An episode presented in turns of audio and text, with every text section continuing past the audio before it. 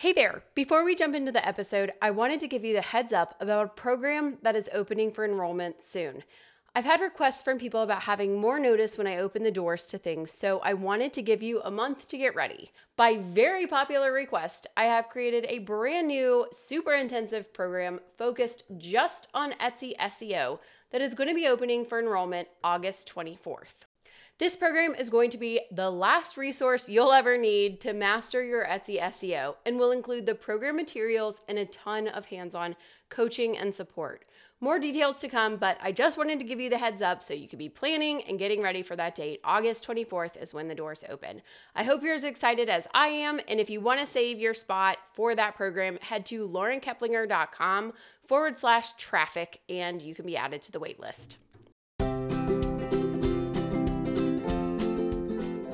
friends. You're listening to Crickets to Cha-Chings, a show where we talk about all aspects of running a handmade business and marketing that business for success while still keeping a balance to have flexibility for your family.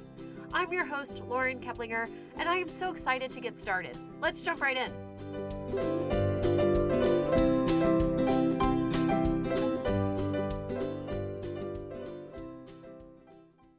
Everyone, and welcome back to another episode of Crickets to Cha-Chings. My name is Lauren Keplinger, and I run this here podcast as well as laurenkeplinger.com and my Etsy shop, Funky Monkey Children. Today on the podcast, we're going to talk about how long it actually takes to build and run a profitable business on Etsy and kind of what that trajectory looks like or what it really takes to make that process a little bit faster. This podcast episode came out of a request that I had on Instagram for people to chime in and tell me what they wanted me to talk about on episodes and what they were wondering about building an online business. And someone asked me how long they could realistically expect before it was profitable and I guess what you would consider successful. Now, I will say, and I have said many times in the past, that successful is a really ambiguous term. What looks like success for someone might not be what looks like success for someone else. And what looks like a bad day in one person's shop might look like the best day they've ever had in someone else's shop. And both of those people might very well be happy with the level that they're at. So it's a very gray area in terms of having a hard definition of success or a quantifiable number that makes you successful, which is why I so often and also so passionately talk about meaningful income around here. My goal is for you to be able to provide a meaningful income for yourself and your family, whatever that looks like for your individual family circumstances and the financial goals that you have set for yourself and your family and what your shop can do for you, whether that is $1,000 a month or $10,000 a month or a hundred bajillion dollars a month or whatever. So, how long does it really take to build a profitable Etsy shop? My short and sweet answer for that would be it really depends. I know that that's not what people want to hear, and people always want me to put like a hard and fast. This is the date. This is how long it takes. This is how long you should wait after you update things. Blah, blah, blah, blah, blah. This is how many listings you should have. They want me to tell them how long they should have a listing up before they should expect it to sell, or how many listings they should have in their shop, which will be this magical number that brings in traffic to their listings. But the fact of the matter is, there is so much about running a business that really is a gray area and it just can't be quantified in this black and white number. And I would say the length of time between when you get started and when you see success in your shop is one of those things. But I do want to talk today about three things that make up some of the defining factors that go into how long it takes and what kind of path you should be able to expect, or maybe even strategies of ways you can utilize this to make that a little bit of a faster process. The first thing is the actual demand for your product. Let's say you started a shop in March of 2020 making face masks And then all of the sudden, within a month, your shop exploded and you had maybe tens of thousands of dollars in sales of those face masks. I've had people that came to me that said they had 50, 60, 80,000 dollars worth of sales just from face masks. Your path from getting started to profitability might have been very, very short, actually, kind of overwhelmingly short. Now, does that mean that you can maintain that profitability and success over the long haul with products that are more evergreen and have a longer lasting demand over a long haul than something like face masks? It may or may not, depending on what you do, but you would definitely have to then change product lines at some point and would likely see a dramatic drop in sales year over year from, let's say, the summer of 2020 to the summer of 2021 to the summer of 2022.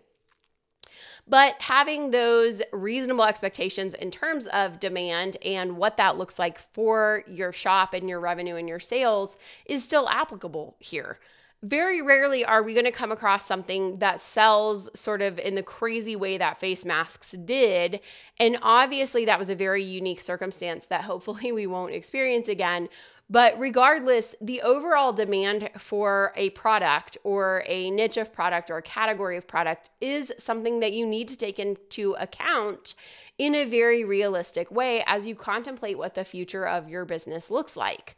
This would include those highly trendy items, which can help to kickstart your sales and can help to increase your revenue as long as you realize that those are trendy and they're not going to last forever. It also helps then to have products that are not really trendy, but just have kind of a slower burn. Maybe they don't sell as quickly right out of the gate, but they have that longer lasting, more evergreen sort of demand. I have always and will maintain that you can sell almost anything online. However, that doesn't necessarily mean that you can sell every single product as this at the same level as every other product regardless of how widespread the demand is. If you get into a product or a niche of product as it is getting more per- popular or sort of on the front end of a trend or a front end of something gaining popularity in the market and you have your own little unique spin on it and your own thing about it that makes it different than what everybody else has, you're gonna see more demand for that than if you create a product that has been trendy already for three years and you're stepping into a market that's already there and there's already people selling it and you're not really on the front end of that trend. You're actually kind of probably maybe on the back end of that trend. Go back to face masks. If you started selling face masks in March of 2020, you probably had amazing success, sort of regardless of your SEO or your photography or anything else. There was just such an enormous amount of demand. Almost anyone that got into that market really had a lot of sales. However, if you started selling face masks in March of this year, 2022, you probably did not have that kind of success. Understanding the cycles of products like that being popular is really important as you get started selling, and especially if you hit the jackpot of one particular product selling well. I had plenty of people come to me in the summer of 2021 or after that, even asking me if I could help them with the SEO for their face masks listings because their sales were dropping off and they were seeing these really dramatic decreases in revenue year over year. And pretty much across the board, my advice for them on that was that they needed to find a new product or a niche. There's only so much that you can do with SEO and with getting your listings optimized for traffic when your listing just does not have that kind of widespread demand anymore. So, again, this is not a critique of hopping on a bandwagon of trendy products because I don't think that there's anything wrong with that. But I think it's really important for you to recognize if you are hopping on a bandwagon of trendy products that those trends fade and that that is not going to be a long term business model for you outside of sort of niche industries where you know, people are still buying face masks if they have a certain reason to do that or whatever, but there's not the same kind of widespread demand that there was when it started. Because of that, you have to have a strategy then of what your next product is going to be and what your next trend that you're going to hop onto is, which kind of leads me to my next point, number two. What is going to make that path faster or easier, or just kind of, I think, a necessary uh, way to build a profitable business is having some sort of interest or a passion in the product that you're making. I think it's really important for you to have some sort of personal connection to or interest in the product that you're creating. I have a lot of people who come to me and say, I don't have any ideas of what to sell. I just want to sell something online. So, what should I sell? And I can't answer that question for people, or I don't answer that question for people. Honestly, when I hear that question, to me, it raises major doubts in my mind about how committed that person really is to being successful and running an online business or any kind of business. Imagine if I walked into a bank and I said that I wanted to take out a business loan to open up a store downtown in my local area. And when they asked me what I wanted to sell, I said, I don't really know. Whatever's popular. What should I sell? That's not a business. That's a desire for a get rich quick situation. And a lot of those same people who come to ask me about that are the same people who want to talk about having a passive income source. So I see these two things go together a lot. I want to have a passive income source. I don't know what to sell. What should I sell? I'll sell whatever's popular. What's popular? As I've said before, everyone wants to do no work and get money just deposited into their account. That's like the dream, but that's not realistic. I don't know anyone for which that actually happens other than like trust fund people. And let me tell you that selling on Etsy and selling online, regardless of if you're selling handmade, supplies, digital, printables, print on demand, whatever you're selling, it really does not matter what the product is. It is not a get rich quick thing. So if someone is telling you, you know, I'll teach you how to find all the popular things and you can just create printables on that, there's a bajillion other people that are doing that exact same thing. There's a bajillion other people that want to not have any real creative ideas and just create, you know, a calendar of July as a printable on Etsy and make money while they sleep. But it's not going to be particularly successful because you're not really creating any ideas of your own. You're not offering a unique spin on a product and you're not looking at the market that you're interested in or the experience that you have and seeing a gap in the products already out there that you're interested in and looking for for your own personal life it's going to be hard to stand out if you don't really have any kind of perspective on you know, I was looking for this particular product and the products that I found online were not what exactly what I was looking for, and so I created my own. For example, in my shop when I got started, I was looking for cutesy monogrammed boys items specifically. Most of the items that I found for boys, which my oldest child is a boy, um, most of the monogrammed or appliqued things that I was finding at the time were only really related to either like sports or trucks um, or that was pretty much it. It was like a lot of sports and trucks. um, and I wanted things that were not quite so boyish that were just kind of cutesy. So some of my very first sets that I created were plaid turtles. um, and little dinosaurs that were in like soft pastel colors. So they weren't quite so in your face like boy masculine items. And that's where I saw a gap in the market, and that's how I got started. And then from there, it obviously expanded a lot and changed and grew over time. But how I found that sort of passion or that little window into a market that already existed. There was already a ton of baby gifts on Etsy. Etsy was actually pretty well known for baby gifts even at the time, but a lot of it was really for girls and there was a lot of pink which there's always going to be a lot of pink for girls there was but there's a lot of like pink and blue and you know girls have butterflies and boys have sports Um, and so that little window into that market that didn't really, I didn't see a lot out there that filled what I was looking for for my own son. And I figured that there were probably other people that were looking for the same thing. Now, that's how, you know, that's an example in my shop. But if you are coming into a market that already exists and you say, I just want to make whatever's popular. So I know that this is already on there and I don't really care what I'm selling. And I'm just going to look at what's popular and create, you know, kind of duplicates of that. At that point, you're literally just kind of doing the exact same thing that everybody else is doing. And there's always going to be sellers who have been doing that for a long time already already had a lot of success. They're going to be ranked higher in the Etsy search engine because they've already had all of those sales. They've already had the proof of concept. They're already established. Now, this is not to discourage you from getting started. It is to encourage you to think about what your motive is for getting into that market. What do you have to add to that market? Where do you see a gap that maybe you have experienced in your own life in products that you're looking for and you haven't been able to find? What does your background or your training or your regular job outside of Etsy or the things that you use around your house, what do you know already that you use that you can add that to the market and create a product that other people haven't seen yet or haven't created yet, maybe?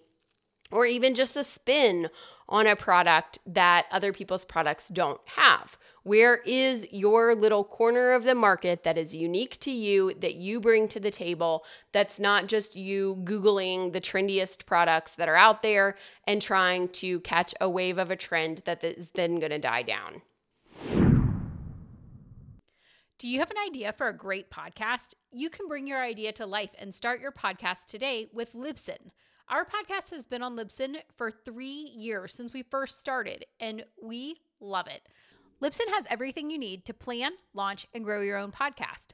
Libsyn provides some of the best resources created by expert podcasters who will show you everything you need to know, like what equipment you should use, how to record great audio, how to get your show on Apple Podcasts and other popular platforms, and much more. Plus, as a friend of Crickets to Chings, when you sign up with Libsyn, you get your first month of podcast hosting for free. There has never been a better time than right now for you to start podcasting. Visit Libsyn.com and use code FRIEND, F R I E N D. That's Libsyn, L I B S Y N.com, and use code FRIEND, F R I E N D, to get started and create your podcast today. The last thing I want to talk about um, with your shop that I think that honestly is one of the most important, you know, once you get your feet under you in terms of your actual products that you're selling and the products that you're passionate about, this is, I think, the most important way to make your path to profitability shorter. And that is being organized and strategic about everything that you are doing. There are a lot of dabblers on Etsy, and you may be one of them. There's nothing wrong with dabbling and playing around and seeing how it goes. But there comes a point if you are wanting to make this a profitable business where you have to turn that corner. You have to get organized with your finances. You have to be strategic about what you're doing in your business and where your business is headed. Haphazard decision making only goes so far. If you want to grow, a business and a revenue for the long haul that can continue to grow. This can look like a variety of things, but the most important things I would stress to focus on would be number one, a strategic way to utilize the Etsy search engine for passive traffic to your shop through SEO. Which, if you need help with that, as I mentioned at the beginning of this episode, I am launching a new intensive SEO program on August 24th. So mark your calendars for that. But having traffic coming directly from Etsy into your listings is the key to growing your business on Etsy, as it allows you to have that sort of passive traffic that's coming in without you hustling, which then frees you up to have the time and the energy to focus on other aspects of your business without feeling like your day is spent trying to market your shop or hustle all over social media or whatever. The next thing is organizing your finances. You absolutely cannot be profitable in business if you have no grasp of your finances. For some of you, that is not really fun. For some data nerds like me, it is the most fun. But regardless of whether you like it or you don't like it, it is an absolute necessary evil. And I say that kind of, you know, deadpan because there are a lot of people who do not like finances. They don't want to dig into their taxes. They don't want to dig into their expenses. They really don't want to deal with it at all. But you will not see maximum um, profitability and productivity until you organize your finances in a way that allows you to know what you're spending, what you're making, what your profit margins on are on things which can then help to help you develop a strategy of where to spend your time.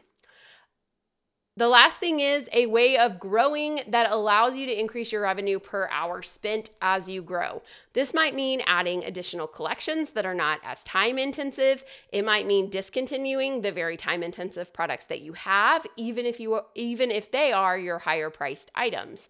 Higher priced items do not always mean higher profit items when you take into account the time that it takes to make them. So, really understanding how to strategically add items that are scalable in a way that allows you to make $50 an hour, $100 an hour, $300 an hour, whatever, or more creating your products is key. If you are stuck making products that limit you to making $10 an hour in profit, there is going to be a limit to how much revenue you can bring in. It's just math. You only have so many hours in the day. So you have to be able to have a way that allows you, or a strategy that allows you to add products that can continue to grow the revenue per hour that you're spending in your business. I hope that you found this useful in creating an action plan to build profitability and looking forward to the future in how you can grow your shop. If you are struggling with those traffic, the traffic and the sales, and really understanding where your unique position is in the market, make sure you mark down August 24th for that date when I open the doors to my brand new and completely revamped SEO program. More details to come on that. I will see you back here next week, same time, same place. Have a good week. Thanks so much for tuning in. I would love to continue this conversation and connect with you over on Instagram. I am at lauren.keplinger and I am in my DMs and interacting with people all the time. So if you have questions about the episode, follow up, thoughts, comments, whatever, shoot me a DM and I would love to connect with you. I will see you back here, same time, same place next week. Bye for now.